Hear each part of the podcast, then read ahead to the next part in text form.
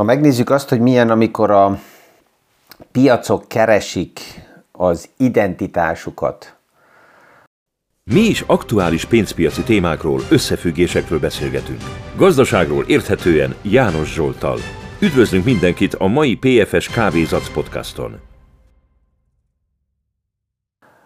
Ugye ez most nagyon sok téma a szemszögből egy érdekes kérdés, hogy eh, ki minek látja magát, és a tőkepiacok is keresik az identitást. Ennek pillanatnyilag egy picit az, az, a, az a, az érzése alakult ki a piacokból, hogy a medvéből inkább egy koala lesz, és a bikából inkább egy tehenecske. Azt lehetne szinte mondani, hogy a, a, a, a piacok remélik, a tőkepiacok remélik, hogy végre az R szó az hivatalosan is bejelenthető,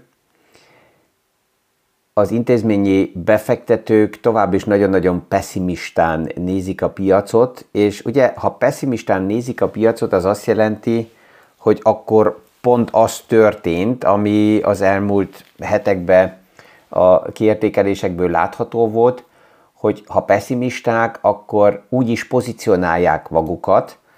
Bank of America szokta ugye rendszeresen negyedévente felmérni azt, hogy a nagy intézményű vagyonkezelőknek mi a véleményük, hogy vannak pozícionálva, és azt lehet pillanatnyilag látni, hogy a fő pozíciók, amiben benne vannak, az cash, az rövid futamidőre kibocsájtott bond, tehát kötvénypozíciók, és az, ami alul van súlyozva a portfóliókba, az a, főleg az amerikai részvénypiac, a tech szektor, a rejt, tehát az ingatlanpiac, és ez azt jelenti, hogy magas cash kvótával nincsenek benne a piacba. Na most, hogyha a piac pont úgy, mint most, nem hal, nem hús, így lassan botladozik felfele, akkor ez problémát okoz nekik, mert itt jelenik meg ez az úgynevezett pain trade, tehát a fájdalom, a fájdalom trade, azért, mert hogyha mennek bizonyos iparágok felfele, akkor most közeledik megint az évnek az első hat hónapja, és hat hónap után a nagy vagyonkezelők ki kell nyitják a könyveket, hogy milyen pozíciókban vannak benne, honnan jöttek az eredmények létre. És az ügyfelek szeretnék látni, hogy hát jó az én vagyonkezelőm, mert pont azok a pozíciók, amik éppen emelkedtek, azok benne vannak a portfóliómba de ha nincsenek benne, és botladozik felfele a piac, akkor be kell szálljanak. Tehát fájdalomból bekényszeríte a piac őket. A veszélyes persze az, hogyha megvan azután, amikor fájdalomból beszálltak, tehát eleinte az emelkedésben nincsenek benne, fájdalomból mégis beszállnak, akkor jön esetleg egy korrekció, ami azt jelenti, hogy akkor a rövid időre beszállás majd egy negatív eredményben jelenkezik meg, és ezt kezelni nem is olyan, olyan egyszerű. És a tegnap az egyik elemző pont ezt mondta, hogy a pillanatnyilag a, a piac az identitását keresi, tisztán kimondani, hogy bika piacba vagyunk-e már, vagy még medvepiacba vagyunk, nem nagyon lehet. Még a tréderek is idegileg kikészülnek, mert órák kérdése, hogy jól érzik magukat, és azt mondják, hogy á, én jó vagyok pozícionálva, vagy mégsem. Mert olyan gyorsan is fordul a piac, de nincsen meg a, a, ez erős dinamika.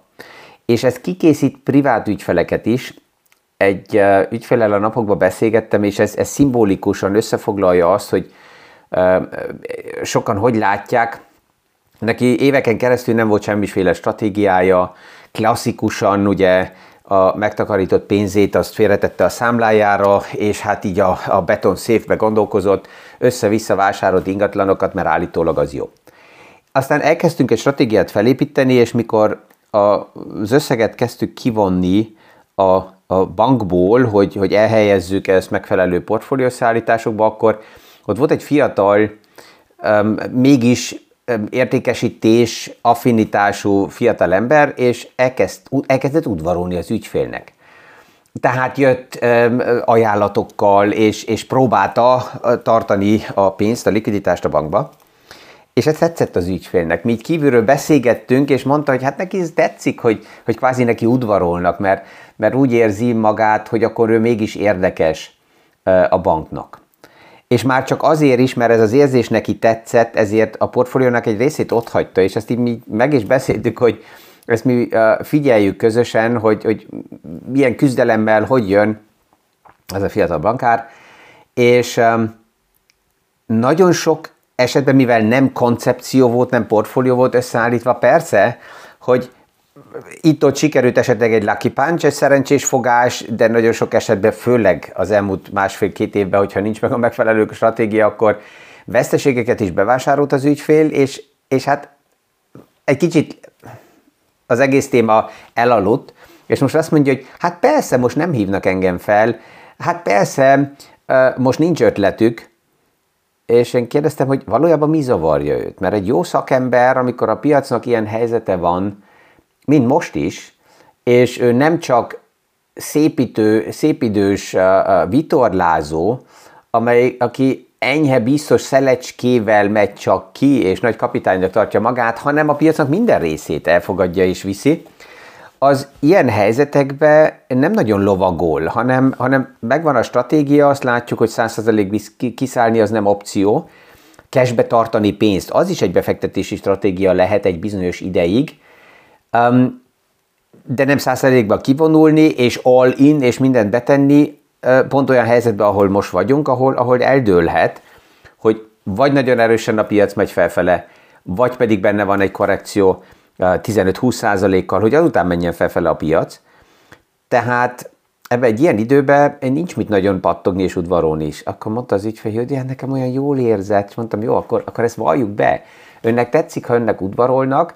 Ez a jó üzenet az értékesítőknek, általában ezt mondom mindig, hogy a jelenlét az, ami a döntő, és ha tudom, hogy mi a fontos az ügyfélnek, hát akkor a jelenlét a döntő. C'est. Ha szakemberi oldalról nézem meg, és hogy kezelem a portfóliókat és a piacot, hogy interpretálom, akkor persze, hogy más, más a téma. De, de ez, ezt mondta az ügyfél, és mondtam neki, oké, okay, hogyha ön felhívna az illető, akkor most vásárolna? És azt mondja, nem, mert önt hallgatom, hogy nem kell így ugrálni a piac után, hanem érdemes néha kivárni, és strukturáltan felépíteni a portfóliót, de ez így jól érezném magam. Tehát, hogyha az a fiatal bankár hallgatja a podcastot, akkor felhívnám az ügyfelet. Csak, csak úgy, uh, by the way. Um, tehát ezt látjuk, hogy ez, ez ki tudja készíteni a piac ez, az ügyfeleket ebbe a helyzetbe. Van olyan elemző, és aki kimondja, hogy na já, most már tényleg annyira az R szóról beszélgetünk, hogy végre ez megérkezhet, ezt inkább a média hajtotta így fel. Tehát 2023-ra azt kell mondjam, hogy a recesszió témát a média nagyon hamar, nagyon erősen kezdte szétszedni. Miért? Hát ez egy um, jó sztori, aminek megvan a negatív ereje, megvan egy mindegy kriminél, egy kicsit így, hogy brrr, az az érzésünk, hogy akkor most valami esetleg jöhet, és akkor megvannak a statisztikai számok is, hogy esnek vissza a, a, a, a hitelszintek, a, a gazdaságnak a számai csökkennek, tehát mindig, amikor ilyesmi volt az elmúlt évtizedekben, akkor azt láttuk, hogy recesszió szint volt. Csak ez még hivatalosan nincs most kimondva. És e, egy picit ezt a média hajtást egy pár piac szereplő most már meg is unta, és azt mondja, végre mondjuk ezt egyszer ki azért, hogy akkor végre tudjon fellélegezni a piac, és menjünk felfele. Egy másik téma, ami most megint foglalkoztatni fog, mert ez, ez mind, mind, mind ilyen uh, évente ismétlődő sztori, ez a kijelentés, hogy sell in May and go away. Tehát, hogy májusban eladni és elhagyni a piacot. Ez vicces, mert most ugye 25-én vagyunk, egy pár nappal még május előtt, de már jött ez a kérdés, hogy János úr, mit szól ehhez a kijelentéshez, hogy uh, sell in May and go away. A másik része persze az, hogy uh, szeptemberben vissza is kell jönni, de ez csak ilyen kávézac uh, olvaskodás. Lehet, hogy ez pont passzol a, a podcasthoz, ugye a kávézacból, de ha a statisztikát megnézzük, akkor május és október között historikusan ez az időszak az évben nem annyira erős, mint az első év, nem annyira erős, mint az utolsó év, de 70%-ban pozitív. Tehát ez egy ilyen, megint egy marketing anekdóta, ami valamikor megjelent, volt egy időpont, amelyikre véletlen passzolt, és ezért ez így át van véve, és állandóan sztoriznak ezzel, főleg a média, mert keresi ezeket a, a tuti kijelentéseket. És hát a piac nem ennyire egyszerű, hogy azt mondjam, hogy akkor most fehér, aztán akkor fekete, és akkor ez, ez így van, hanem uh, szofisztikáltabb, és kell figyeljem, hogy mik azok a témák, amik érzékenyek. Az, ami most, most májusban élesebbé válhat, és ez kezd uh, közeledni, az amerikai eladósodási uh, szint, az amerikai háztartásnak a likviditási problémája. A likviditás számítások szerint és a tavalyi számok szerint olyan októberben lehetne éles a helyzet, hogy elfogy a pénze az amerikai háztartásnak, és hogyha addig nem emelték meg az eladósodási szintet, akkor hasonlóan, mint Trump alatt már egyszer egy shutdown történhet. Tehát, hogy az amerikai institúciók és intézmények akkor megállnak egy darabig. Itt a republikánusok, ezt már láttuk, tovább is um, sokkal nyitottabbak arra, hogy akár eszkaláció szintre emeljék az egészet, mint a demokraták. A probléma csak az a vitából azt lehet látni, hogy pillanatnyilag sem a demokraták, sem a republikánusok, még a saját párton belül sem um, tudnak megegyezni, hogy akkor most mi legyen, és um, hogy, egy, hogy egy elve menjenek végig a, a témába. És egy másik probléma jelent meg, ami az adó fizetésekkel van összefüggésben. Tehát, hogyha a tavalyi számokat veszik elemzők, és azt mondják, hogy mikor lesz majd problémája az amerikai háztartásnak a likviditással, akkor azt vették, hogy a tavaly mennyi pénz jött be az államkasszába. Honnan jön az államkasszába be a pénz? Hát az adófizetésekből. Április 18-a volt egy olyan dátum, amikor adót fizettek az amerikaiak, a vállalkozók is és a vállalatok is, ugye ez az előre fizetése az éves adónak, ami kalkulálva van a tavalyról, de az idén kevesebb adó jött be, mint 2022. április 18-án. Ezért kevesebb a likviditás, a következő dátum az június 15-e lesz. A kérdés az, hogy addig már ez a likviditás, ami most rendelkezésre áll, ez fog elég lenni az amerikai háztartásnak, vagy októberről a probléma előre kerül júniusra. És ezt a piac már kezdte beárazni, ezt abból is lehet látni, hogy a nagyon rövid futamidejű kötvényeknek a kamatszintje szétesett. Ilyen nagy differenciát historikusan még soha nem láttunk, hogy az egy hónapos dollár államkötvény az nagyon alacsonyan kamatozik, a hat hónapos pedig magasabban. És ez abból adódik, hogy a kereslet az egy hónapos kötvényre alacsonyabb, mivel nagyobb a kereslet, ezért kevesebb kamatot kell fizessen. Tehát nem azért keresik a rövidet, mert kevesebb kamatot fizet, nem, hanem a kevesebb kamat adódik abból, mert többen keresik, tehát olcsóbban hozzáfér a, a kötvény kibocsátó ehhez a, a, a, a likviditáshoz. Tehát ez egy olyan szituáció, ami egyelőre még foglalkoztatja a piacokat, és ezt, ezt a radaron érdemes figyelni. A második pedig volt olyan kérdés is, hogy akkor a bankoknál most már a krízis lejárt.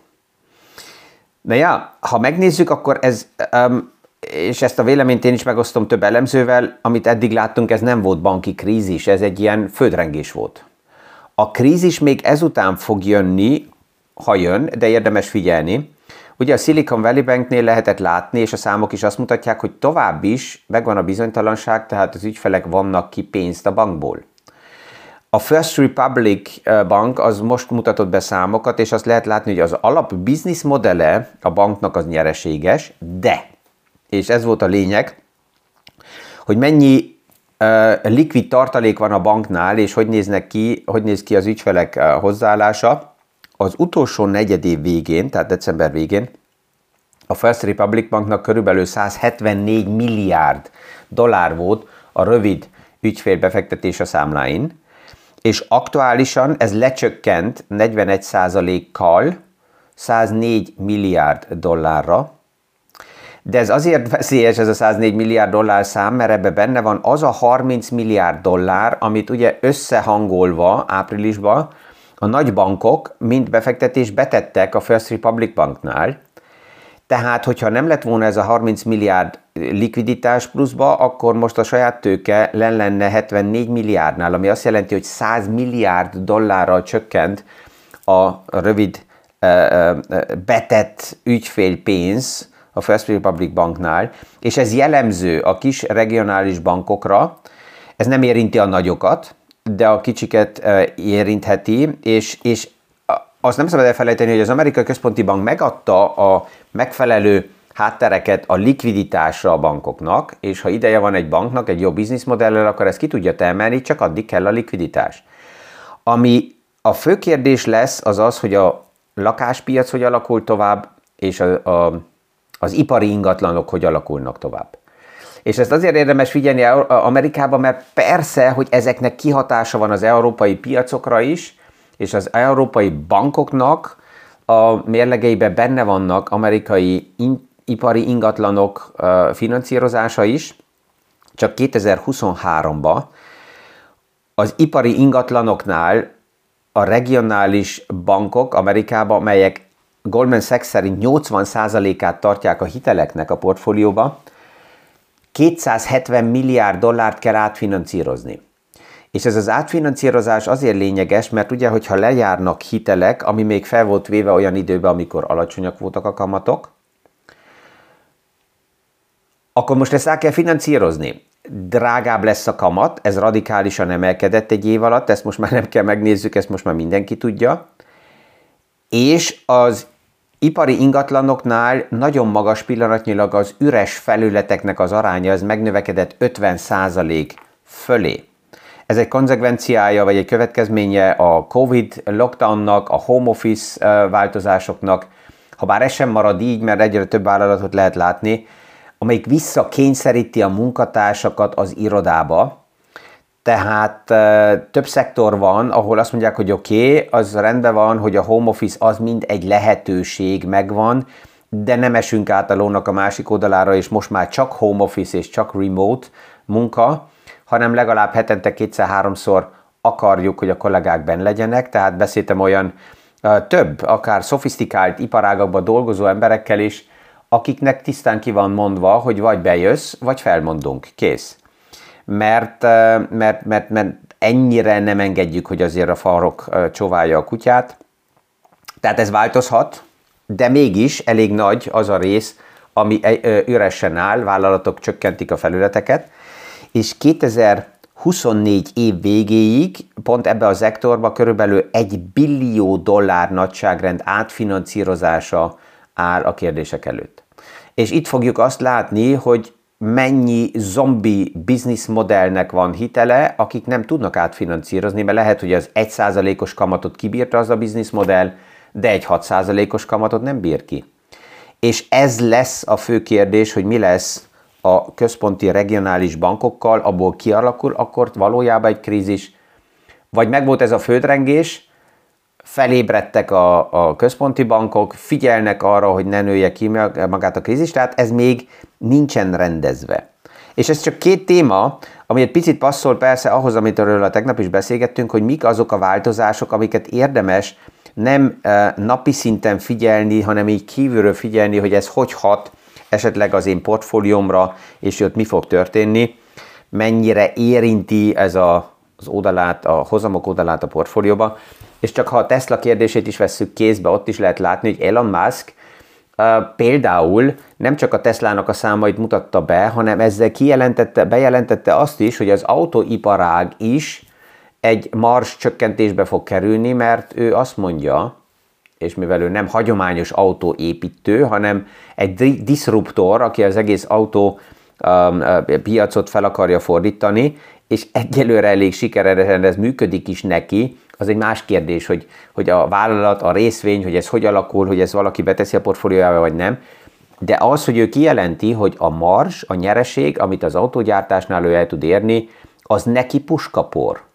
Ez csak arra kell, ő nem azért van, hogy ő nyereséget érjen el a befektetőknek, hanem ő piaci részt akar megvenni, és támadni fogja a marzsal az autóiparágat. Kínában ez a harc már elindult, tehát a kínai autogyártók ott már nagyon erősen belementek a dumping szoriba, ami alapjában jó egy ö, fogyasztónak, mert mennek lefele az árak, de ez befektetés oldaláról persze, hogy meg, meg, meg rázza nagyon erősen, megingatja a piacokat.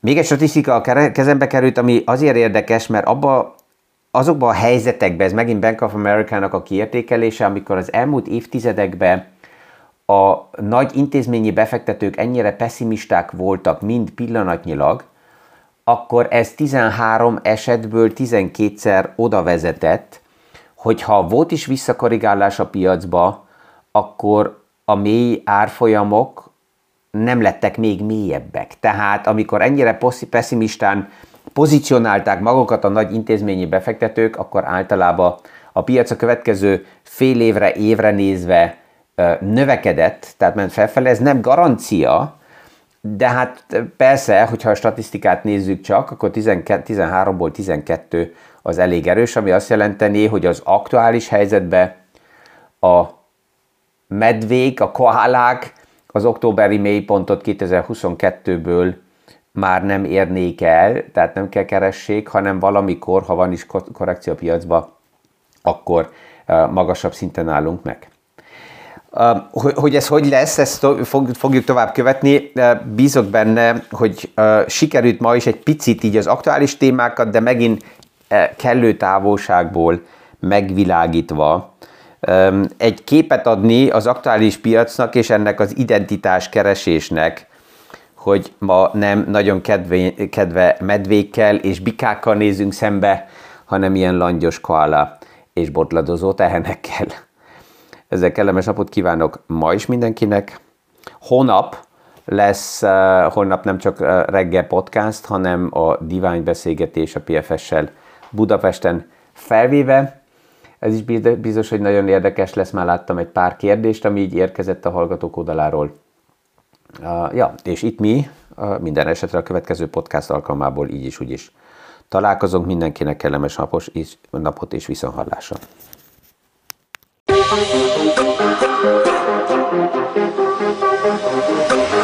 Thank.